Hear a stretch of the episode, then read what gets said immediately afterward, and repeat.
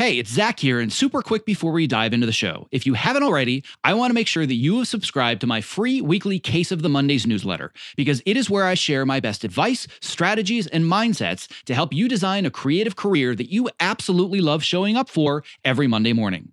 When you sign up, I'll even send you a bonus five day email course to help you clarify and prioritize the next small steps in your unique path to success. To sign up, just visit optimizeyourself.me slash newsletter. All right, on to today's episode.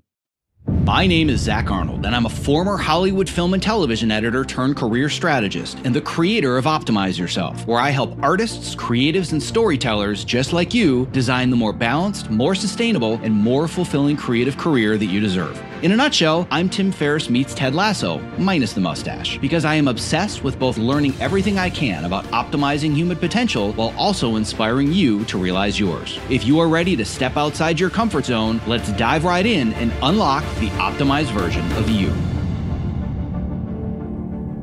Hello, and welcome to the Optimize Yourself podcast, where I share honest and candid conversations with best selling authors, world class athletes, Hollywood legends, elite experts in a variety of fields, as well as everyday people that are achieving extraordinary things. It means the world to me that with all the podcast choices out there, you have chosen to invest your valuable time, energy, and attention with me.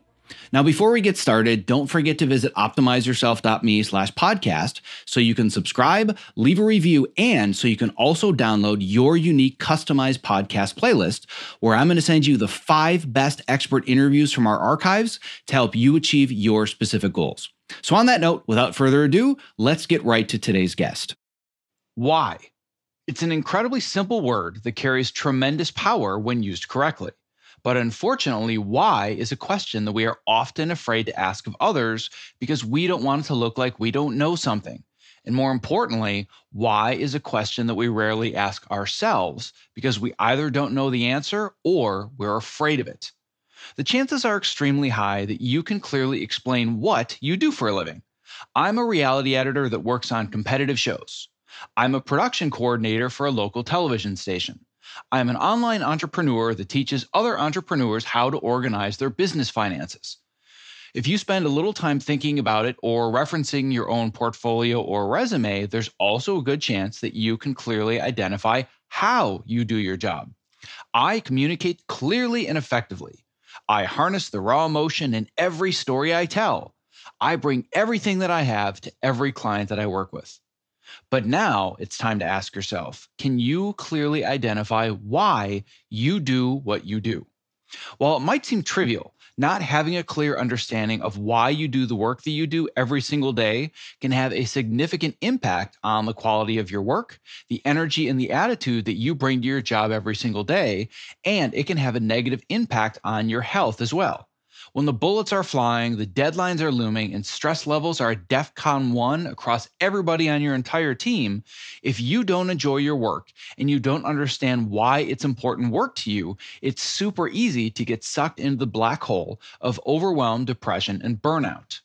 In today's episode, I chat with David Mead, who is the chief igniter at the organization Start With Why. And their sole mission is to inspire people to do work that inspires them. David is also the co author of Find Your Why, which is a practical hands on guide to help anyone find their deeper why and apply it to their work, their relationships, and their entire lives. David and I chat about the importance of defining your why, and then we walk through a very practical exercise where we actually help me define my own why at a much deeper level than I already have in the past. So if you're struggling to find a deeper meaning behind your work and your relationships, this episode is a must listen. So now, without further ado, my interview with David Mead. I'm here today with David Mead, who is quote unquote the igniter on the Start with Why team. He's also the co author of the book Find Your Why. David, I'm super, super excited to have you on the show today. Thanks, Zach. Nice to be here. So, like I was saying a little bit before we started officially recording, I geek out on systems, on setting goals, on frameworks. And I know that one of your specialties is simplifying these difficult to understand concepts into very, very simple, easy to follow steps for people. That's the kind of thing that I specialize in as well. So we're just going to be two nerds talking all about setting goals today. Fair enough. Sounds good. To give people a little bit of background, there was this concept started by a man named Simon Sinek called finding or starting with why.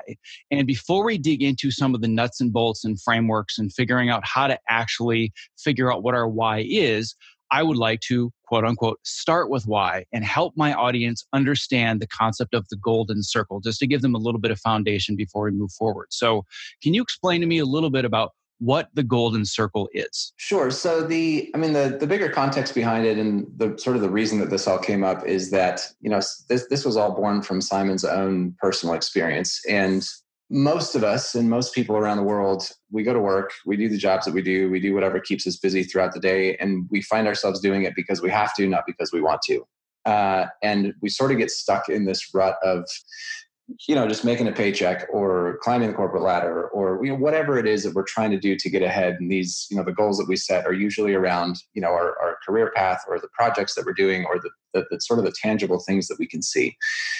And sometimes we we forget how important it is to have meaning and purpose uh, in what we do. And that's really where we find fulfillment and, and lasting happiness in in the work that we do. So um, Simon basically articulated this simple concept called the golden circle, which is just a, a simple bullseye. If you just imagine it uh, in your mind, the, the very center of the bullseye there's uh, is the why, and then the middle ring is uh, the how, and then the outer ring is the what. And the, the premise is that every one of uh, every organization, even our own careers, operate on these three levels. And everybody knows what they do. This is the, you know, the product you sell, the service you offer, the title that you hold, or the role that you play.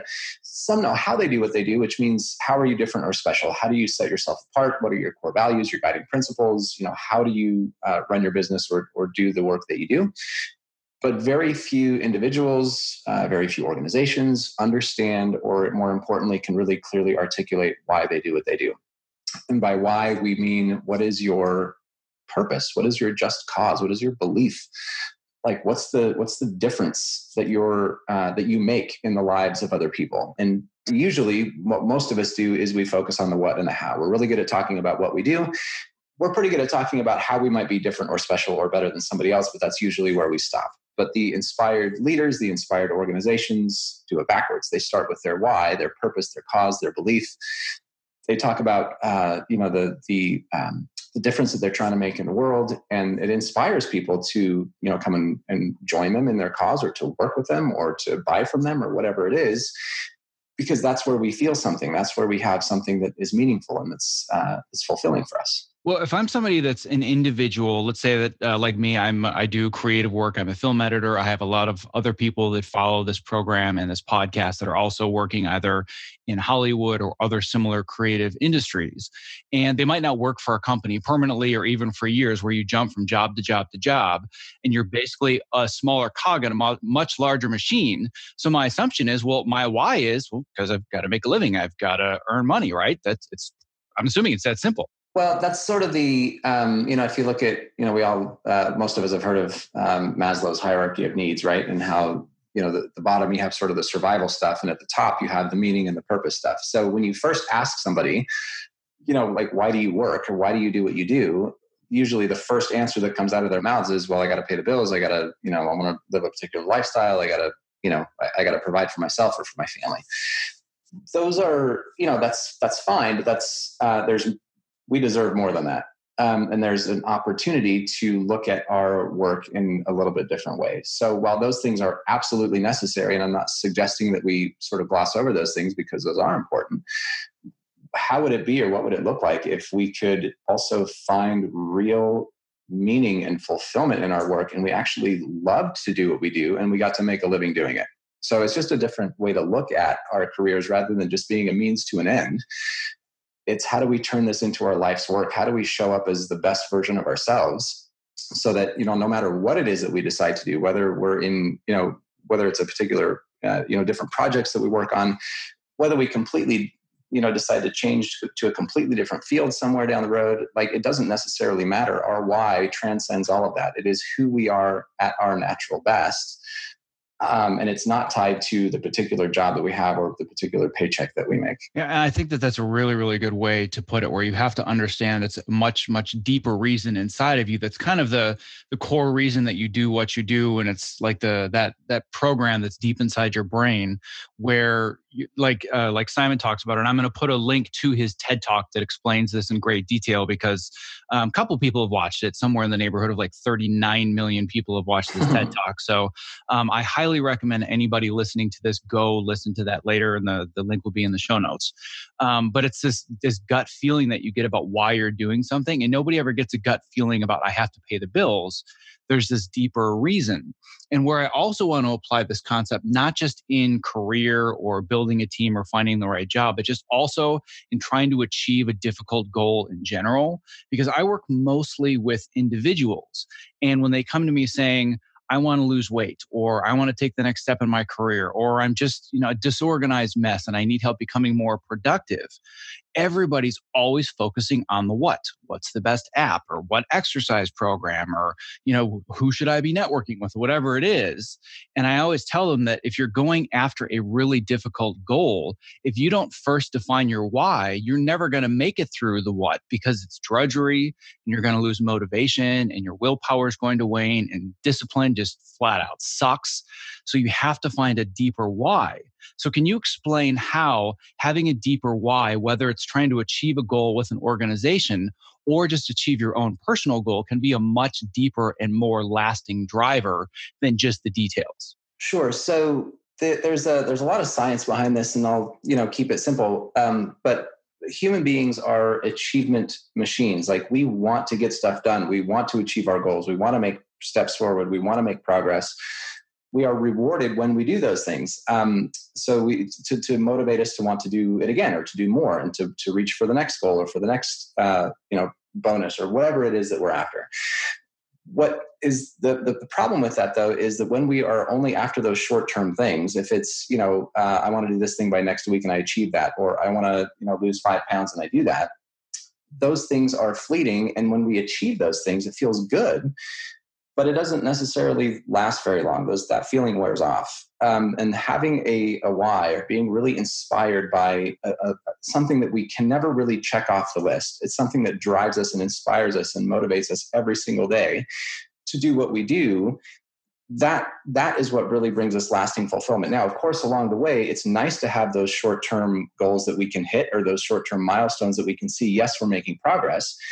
But if we don't have that that that bigger driver, that bigger inspiration, that sort of um, you know that lighthouse way off in the distance, we can be doing all kinds of these short term things. But if we don't know where we're going, who knows? We might be headed in circles, and we don't know. We're just we're making a lot of progress. It seems like, but if we don't know where we're headed with those things, then ultimately it doesn't doesn't really matter. Yeah, one of the the tangents that I see to this now that you're kind of mentioning the lighthouse. Um, I've done an interview in the past with Joe DeSena. I don't know if you're familiar with him or not, but he's the he's the guy that uh, founded the Spartan race, uh, which is the most uh, popular form of obstacle course racing, which my audience knows that I'm absolutely obsessed with. And I'm hmm. also currently training for American Ninja Warrior. But what he talks about is this idea of finding your true north. So if you're an explorer back in the days before GPS and navigation systems and you're in a brand new world, you use the North Star because it never changes and it's always there to guide you, and you can use that as your compass. And yeah. and I feel like when you find your why, that's your true north, not the productivity app, not the goal of losing 10 pounds.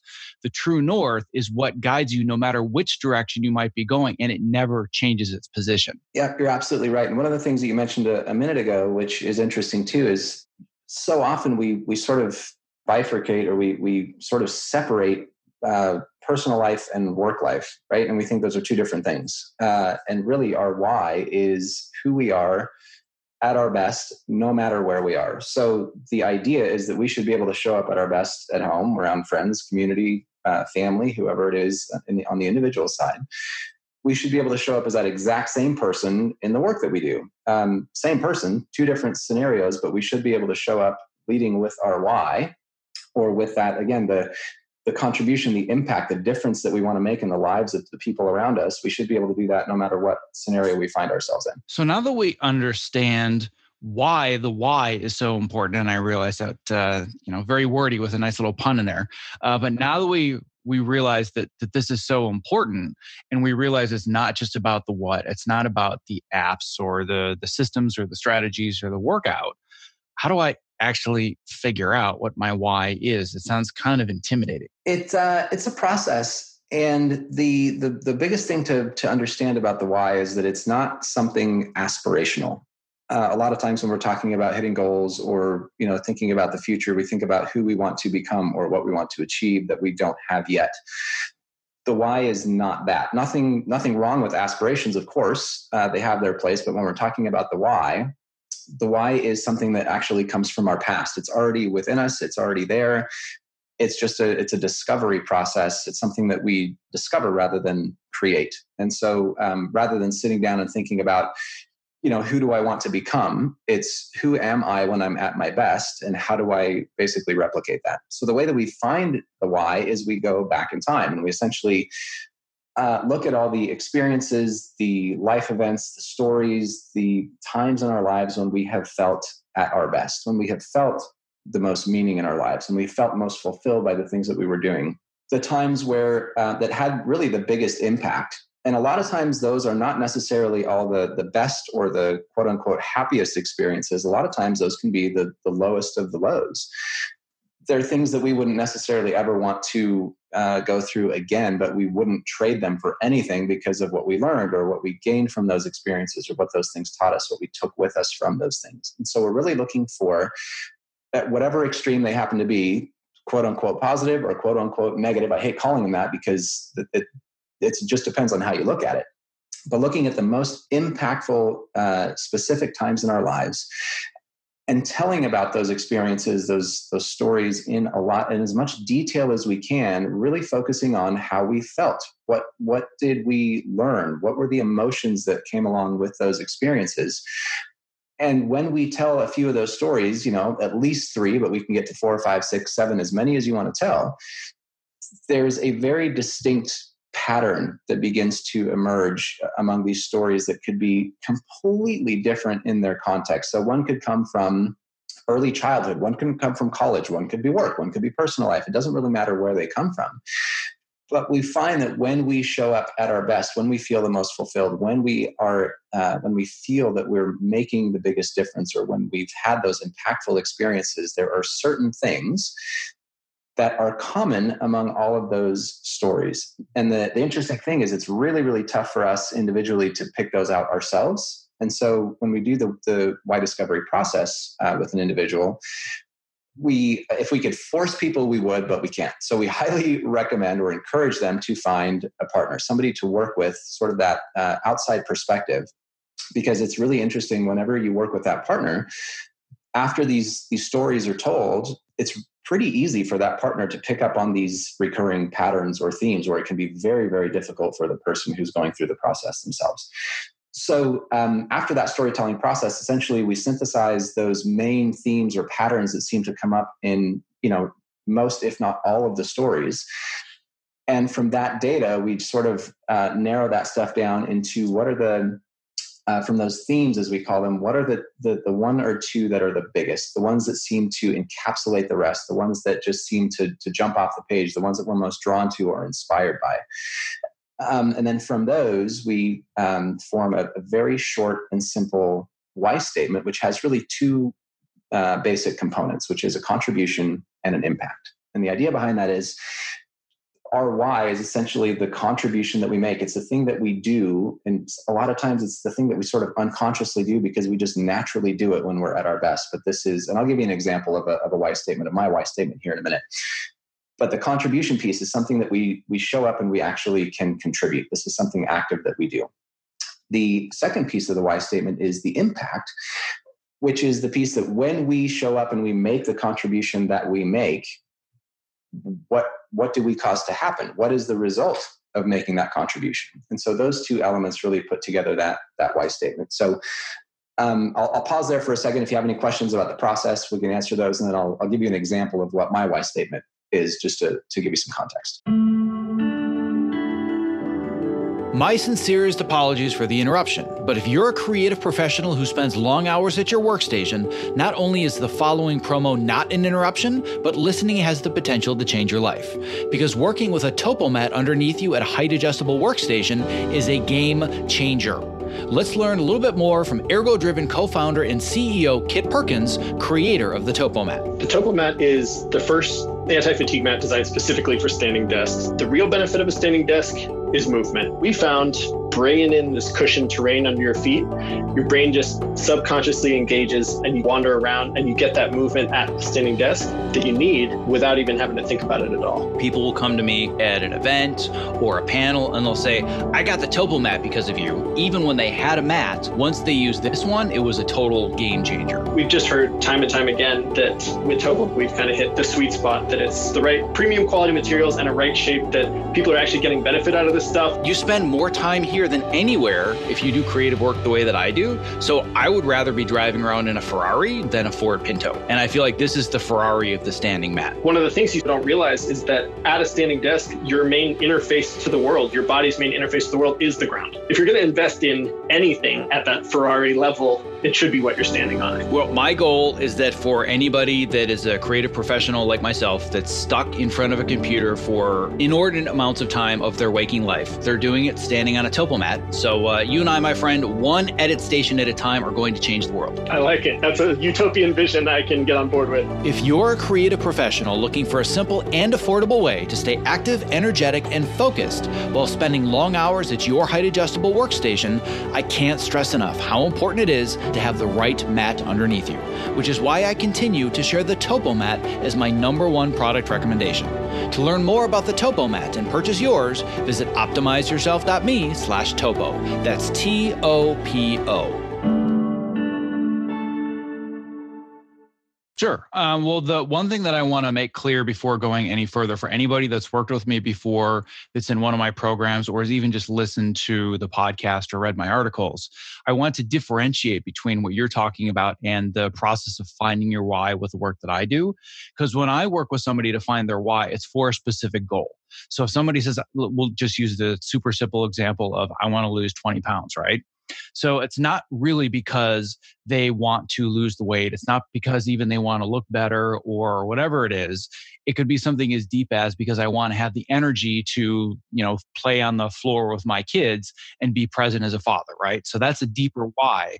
And I'll teach them the process of, and I'm sure you're familiar with this, the process of stacking your whys or what I, everybody has a different name for it um, but it's kind of like peeling the layers of an onion where you continually ask yourself why is that important? Why is that thing important? to get to a much deeper meaning for why a specific goal is something you want to work towards what you and I are talking about today is even deeper. It is the core why that drives all of the other whys and all of the goals that you want to achieve. So I just want to make sure for those that have worked with me or are working with me, they're like, well, wait, this doesn't sound like the process that we go through. It's because I help people focus on why achieving a goal is important. You're talking about what is the reason or why you behave the way that you do in every single type of circumstance, correct? Yeah, absolutely right. So you bring up a couple of great points, which is, um, and this is one of the things that we talk about uh, in the book Find Your Why as well, in a little different context, but it applies to this, to what you're talking about here too, which is what we call nested whys.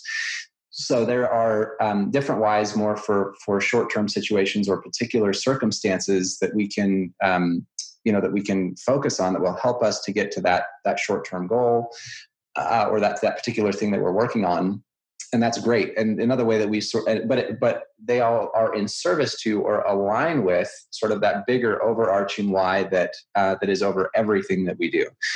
Um, another way that we, we talk about it sometimes is you have you know why with a small w and why with a capital w. And so some of these for the, the specific goal or the specific project or the specific thing that we're working on would be the small w um, and then what we're talking about here is sort of this overarching uh, thing that everything that we do falls under which is the, the why with the capital w if that makes sense it does. And I love the idea of the small W and the capital W. I'm totally uh, going to reference that. And of course, tell everybody where uh, where it came from and send them to the book and to the program. But that is like the perfect way to, to break it down into the simplest terms where what i teach people is the lowercase why to help them achieve that specific goal today we're talking about the big giant capital W for the big why that drives everything. So I'm very, very glad that we cleared that up and you said it much more succinctly than I did. Um, so I appreciate that. Um, so what I want to do now, and what I know we don't have the time to go through this process the way that you really, really should, but rather than just talk about larger theoretical concepts or the process or the steps, I actually want to go through a mini session to just help people understand what the process sounds like to find your deeper why using me as an example. Okay, let's do it. Um, so what I'm, th- and I know that the it requires talking about several different stories and really diving into your past. And like you said, it's not about discovering, it's not about figuring out who you want to be in the future. It's about discovering who you already are and uncovering that. So I've I've kind of gone through this process somewhat by myself. Haven't done it with a partner yet, um, and I'm definitely going to do that because I think this is a vital part of whether it's trying to grow a business or trying to grow your career or trying to build a personal relationship and grow a family. It all is driven by this deeper why. And if I were to go through and break down general themes um, throughout my life, if I were just going to kind of condense this into a few minutes, I would say that there's this theme and these multiple stories of being bullied throughout most of my younger life or feeling like I have to protect other people that are being you know put down or that are kind of being marginalized and helping them overcome those barriers. So that would kind of be the first level of oh there's a lot of stories that i remember of this happening.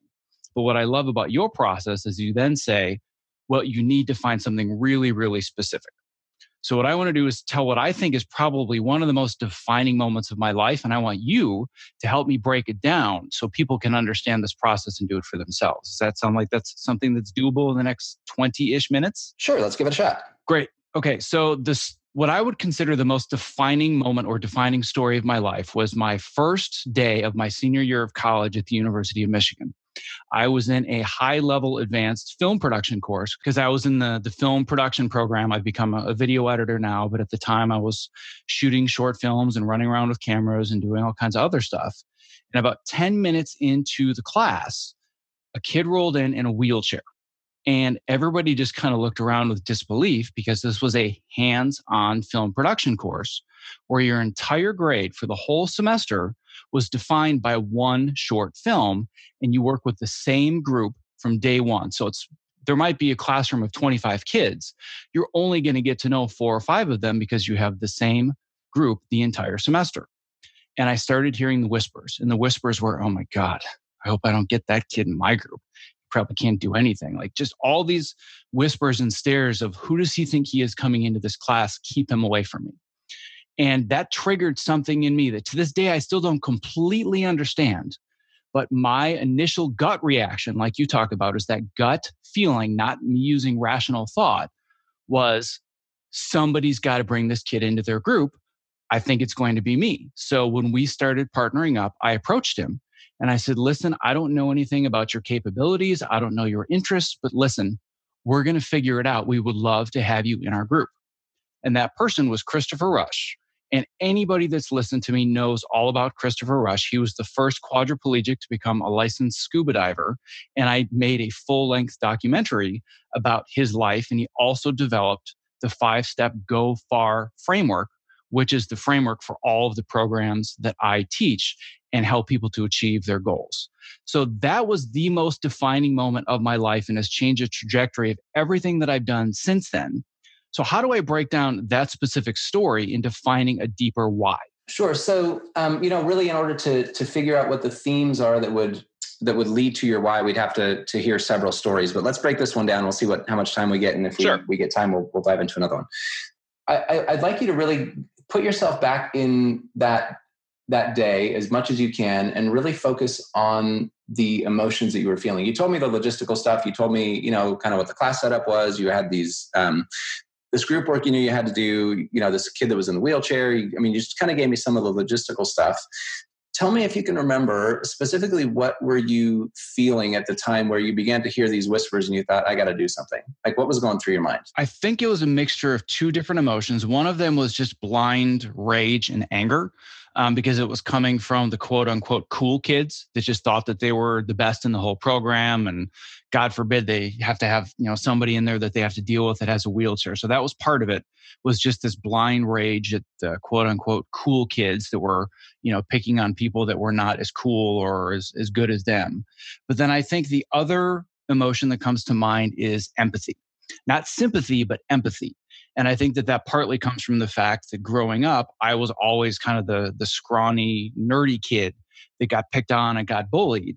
And I felt like I was watching somebody else in a different way go through that same process. So it was a mixture of anger and empathy. So I'm picking up on a, on a few things here. And again, just to sort of um, give you a little bit of insight to the process, I'm, I'm listening for some of the, the words that you're using, and, and I want to dig into a little bit more of, of what's behind those. So like blind rage and anger that's some pretty serious stuff um, what's what's behind that? Because if you felt that in that particular moment what led to that? I mean that that doesn't come up just in the moment i wouldn't think. I would imagine it came from other experiences or other things that triggered you to feel that. Um, talk more about what that that what's behind that blind rage. Um, i think again like i had mentioned a little bit it, it comes from being treated that way myself for so much of my younger life um, when i think about what has really defined me and where i've gotten and a lot of the resilience that i've developed it's because i was treated so poorly and bullied for so many years of my life and it's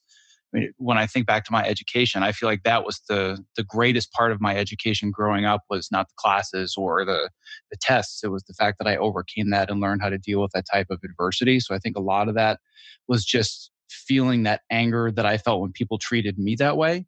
Uh, I think another part of it would be that I grew up in a household where basically my father's entire mission was to help. He was a, a high school principal and a, a, teacher, and he always went out of his way to take people that were less privileged or that were impoverished or whatever the, the obstacle might be in their life. He would pull them out and he would basically give everything of himself to get them to the place where they were you know whether it, they needed a place to stay where he would literally have kids living in our house with us that didn't have a home.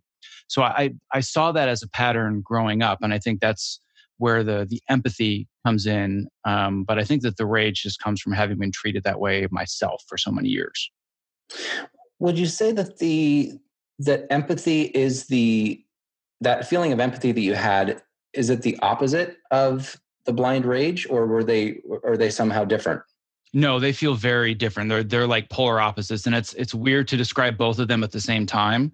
Um, but it, it was just this this immediate need to feel that I needed to protect somebody that could possibly be feeling the same type of anger that I might have felt in that situation.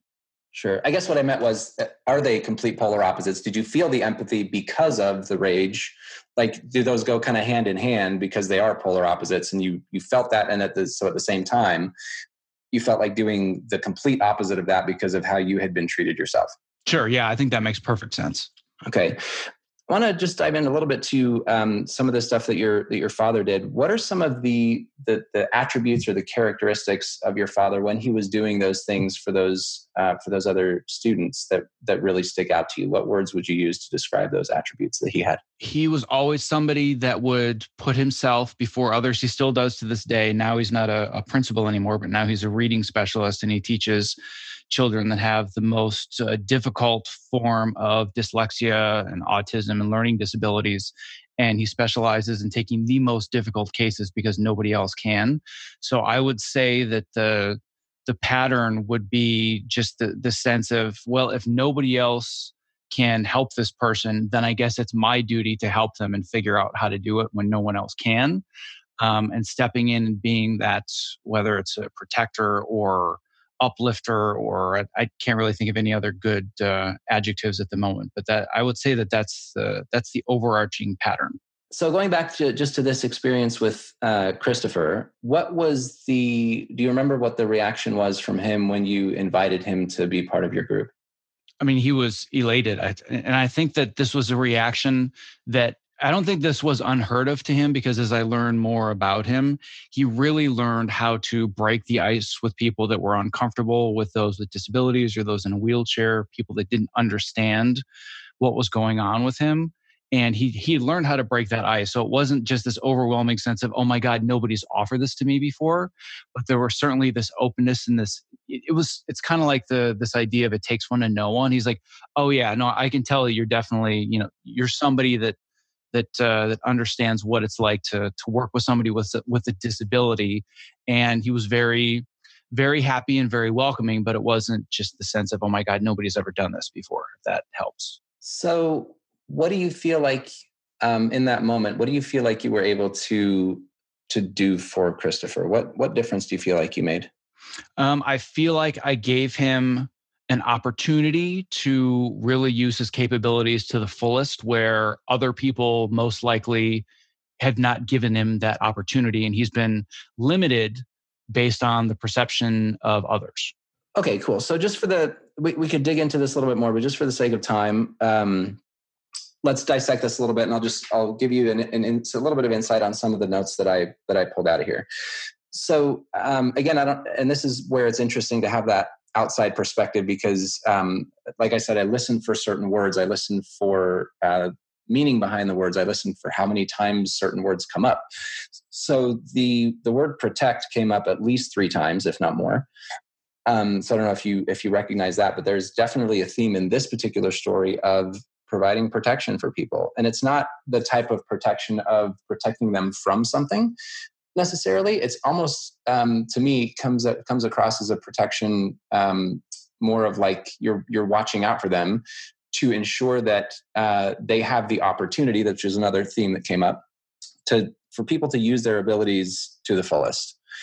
So um, that's obviously something you did for Christopher. Without digging, we didn't have, to have a chance to dig too far into what your dad was doing for those other students. But you know, just simply by telling me that now he's working with these these kids who have such a hard time reading, he's giving them the opportunity to use their abilities to the fullest. I mean, it's that's the, the interesting thing about the why is often what we are most naturally able to give to others is the thing that we admire most in others or that we receive most ourselves so um, there's kind of a give and take uh, element to this uh, as well. So would have been really interesting to dig a little bit more into your dad and, and what you admire about him. But some of the things that you said were he put uh, others before himself. Um, there was definitely this idea of empathy that came up again.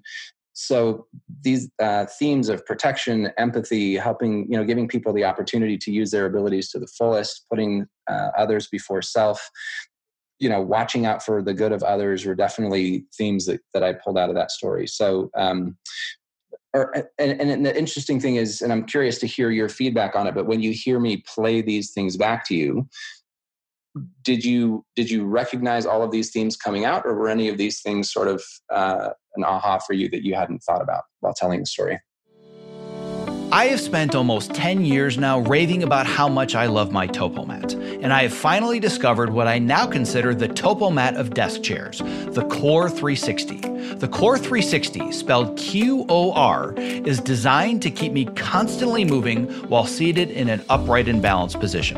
To learn more about how it works, let's hear from QOR 360 founder Dr. Turner Osler about why he created the QOR 360 active sitting chair. When you sit badly, you sit badly for many hours a day, and that's really what the problem is. It's very hard to make yourself get up and do jumping jacks every half hour. But if you just swap to a chair that requires you to be muscularly engaged in order not to fall off. It's an easy bar to clear. For the procrastinators out there who hear all the statistics and know how bad sitting is and it's the new smoking, and they're thinking that's something I'll worry about in a few decades, you're going to feel the effects of having more energy at two o'clock in the afternoon or four o'clock in the afternoon that day. And that's the whole point. Your core muscles will be stronger, you'll have less back pain. All of this will make you more available for the rest of the pursuits of your life, your kids, your hobbies, your whatever. For those of us who need to practically live in front of computers to do our best creative work, the QOR 360 is going to level up your game. Keep your body moving and keep the creativity flowing. To learn more and purchase what I consider to be the Topomat of desk chairs, please go to optimizeyourself.me slash qor 360. That's optimizeyourself.me slash QOR 360. No, I wouldn't say that any of them are an aha. I mean, the the name of my program is optimize yourself. So I clearly yeah. I think that you've you have found a theme here. But what what I think you've done, which is really interesting and done this completely on the fly and was not something I expected, but you really helped crystallize and clarify what I've been trying to get to the root of forever, which is why am I so passionate almost to the detriment of myself to mm-hmm. build this program and do all these things like what is it that's driving me to wake up at 5:30 in the morning when I could sleep in but instead train for events or write articles or record podcasts like I am now I've been trying to figure out what is that driving machine that I just feel like is constantly spinning inside me and I think you've helped crystallize what that is in very clear concise words whereas for me I haven't quite been able to figure out what that is and you know it's interesting too because I, I you know I we hadn't met before uh, today, but just you know hearing a little bit about your your past, and I think looking at what you're what it is that you're doing now.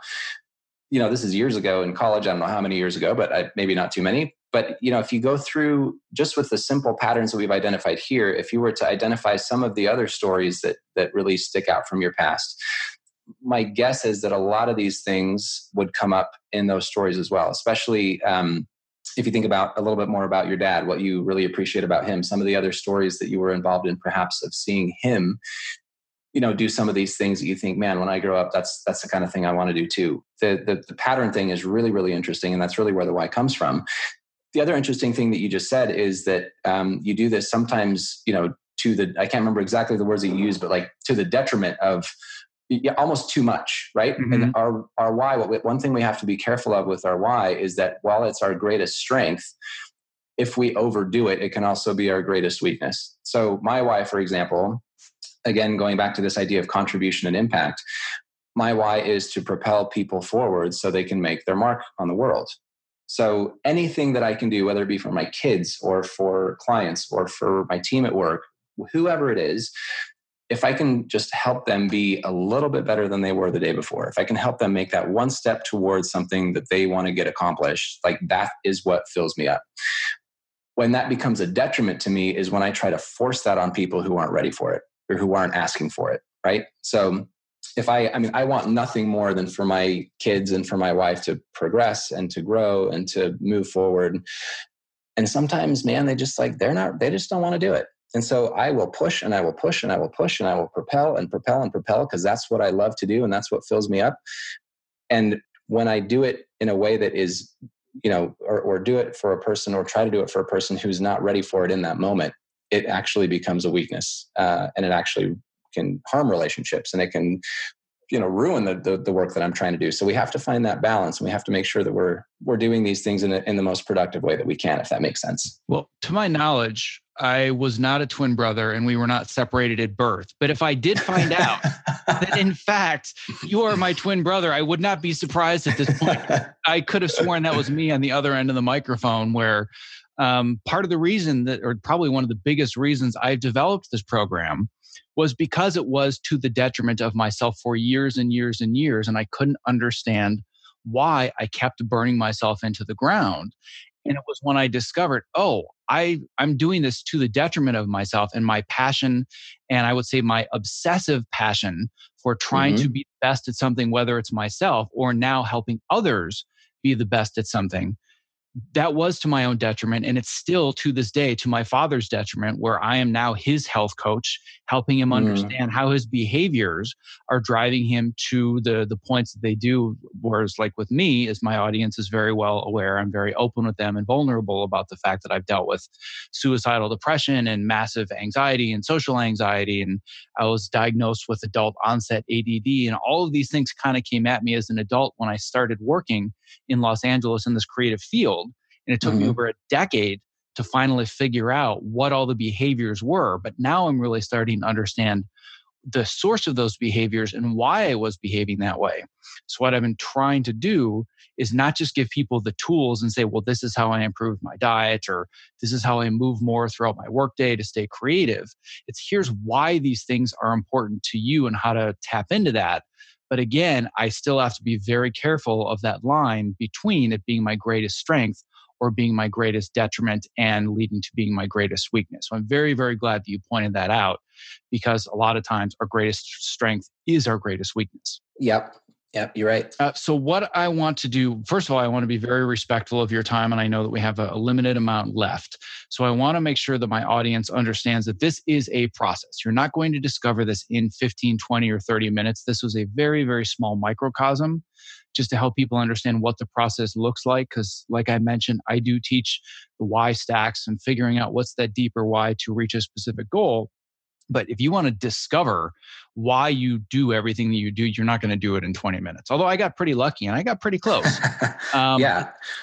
I, uh, mean, I think, you know, to that point, sorry, just real quick, I, I think, you know, certain people are, are at different places along this path, right? And a lot of people that have been thinking about this stuff, even if they haven't necessarily gone through a process or, or an exercise, if we've thought about this and we've been conscious of it, um, you know these ideas will come a little bit more easily and we'll be able to maybe get to that uh, that at least a draft of the why statement a little bit more quickly or, or at least be able to uh, identify those themes pretty pretty quickly for other people who this is brand new to them and they've always just sort of been stuck in the rut and now this is a different way of thinking it's going to take a while. And so you know I, I think you know as you say this is a process please please please if you're going to go through this be patient with yourself. Don't try to rush it. This is not some, there's no shortcut to this. Uh, it just it takes time. And you know just even from my own experience i i originally discovered my why uh, about eight years ago and it has you know the the words have morphed and changed a little bit over time and the feeling has always been the same but that's part of the process too is as we become more conscious of it as we live it as we begin to do it on a daily basis we'll find the words or the, the phrases or the things that really just feel really authentic to us. But one thing to remember is it's not about the words, it's about how you feel about it. So you don't have to have the words perfect in order for you to actually start living it. You're, when you are at your best, you're already doing it anyway. All the discovery process does is just to help you put words around it. So don't get wrapped around the axle on having the words be perfect. Um, as long as you you, you, get the feeling from it and it feels right, it is right. Yeah, I couldn't agree with that more. And one super quick thing I just want to add on for people that are thinking, well, this all just sounds kind of like very, very weird personal development stuff. And why do I need to know a why statement? And I think where it can be so incredibly useful to people that are at a place where they really are not familiar with this type of process at all it's going to help you choose the right jobs where you're happier. It's going to help you find the right people that you can have more lasting, meaningful friendships with. It's going to help you find a mate that you are more compatible with if you haven't found one already. And it really kind of drives everything. So if they're thinking, well, this sounds like the cool exercise, maybe, but like, how do I practically use it? That's how you can use it in a practical setting. It changes the way you decide and say yes or no to just about every opportunity that's ever presented or comes your way. So when people wonder, well, how did you get all these jobs that seem to be just the perfect fit? It's like, well, because I said no to a ton of them that weren't the perfect fit. And if they say, well, how did you know it was the perfect fit? It's because I know why I'm doing things who the types of people are that I want to work with based on their why. So that's, in my mind, a very practical reason to use this. Sure, and another thing that really makes uh, makes it practical is, and we get into this uh, in Find Your Why in the book, obviously, but um, it's it's having a balance of all three of the components of the golden circle. The why is just a piece. There's the how and the what, right? And people are you know obviously they they know what they do. They're already good at that. And the the how and the why sometimes are a little bit tougher to put our, our hands on. But the uh, what really makes the why tangible is our hows. Um, and during the storytelling like we just in this one story that you told we had several themes that came up. Only one or two of those are going to end up in your in your why statement if we were to put that together. The rest of those things are the the behaviors the way that you behave or the way that you see others behave that you admire those are sort of your guiding principles your values how you act on a daily basis that allows you to bring your why to life. So you know when people say well how do you make this actionable? I actually point them to their hows. If you're in a situation where you know that you will be able to behave in the ways that are um, your basically your guiding principles in action you're going it's going to be a good fit. You will do well. You will thrive. You will be fulfilled because you are you are operating in a way that is at your best so just a simple example right one of my has is to see the big picture to see the picture on the puzzle box as i put it if i get hired for a job and somebody says, uh, David, we want you to come in and we want you to, you know, produce a, a training curriculum for our middle managers. This is really where we see most of the problem in our in our company, and we want you to focus and do a, a, a specific training curriculum just for them. I'm going to have a really hard hard time with that, and a red flag is going to go up that says, "Hey, you need to see the picture on the puzzle box. You need to see the entire context of what's going on. You need to see what's happening above those middle managers. You need to see what's happening below the middle managers. And if I can't get access to that information, I know that I will not be able to show up at my best because I can't see the picture on the puzzle box. Does that make sense? So those hows are really the thing that allow us to to put that why into action and to know how we need to behave in order to bring our why to life. Well, I think that all of that makes perfect sense. And luckily, there's a brain dead easy paint by numbers way that people can find their why.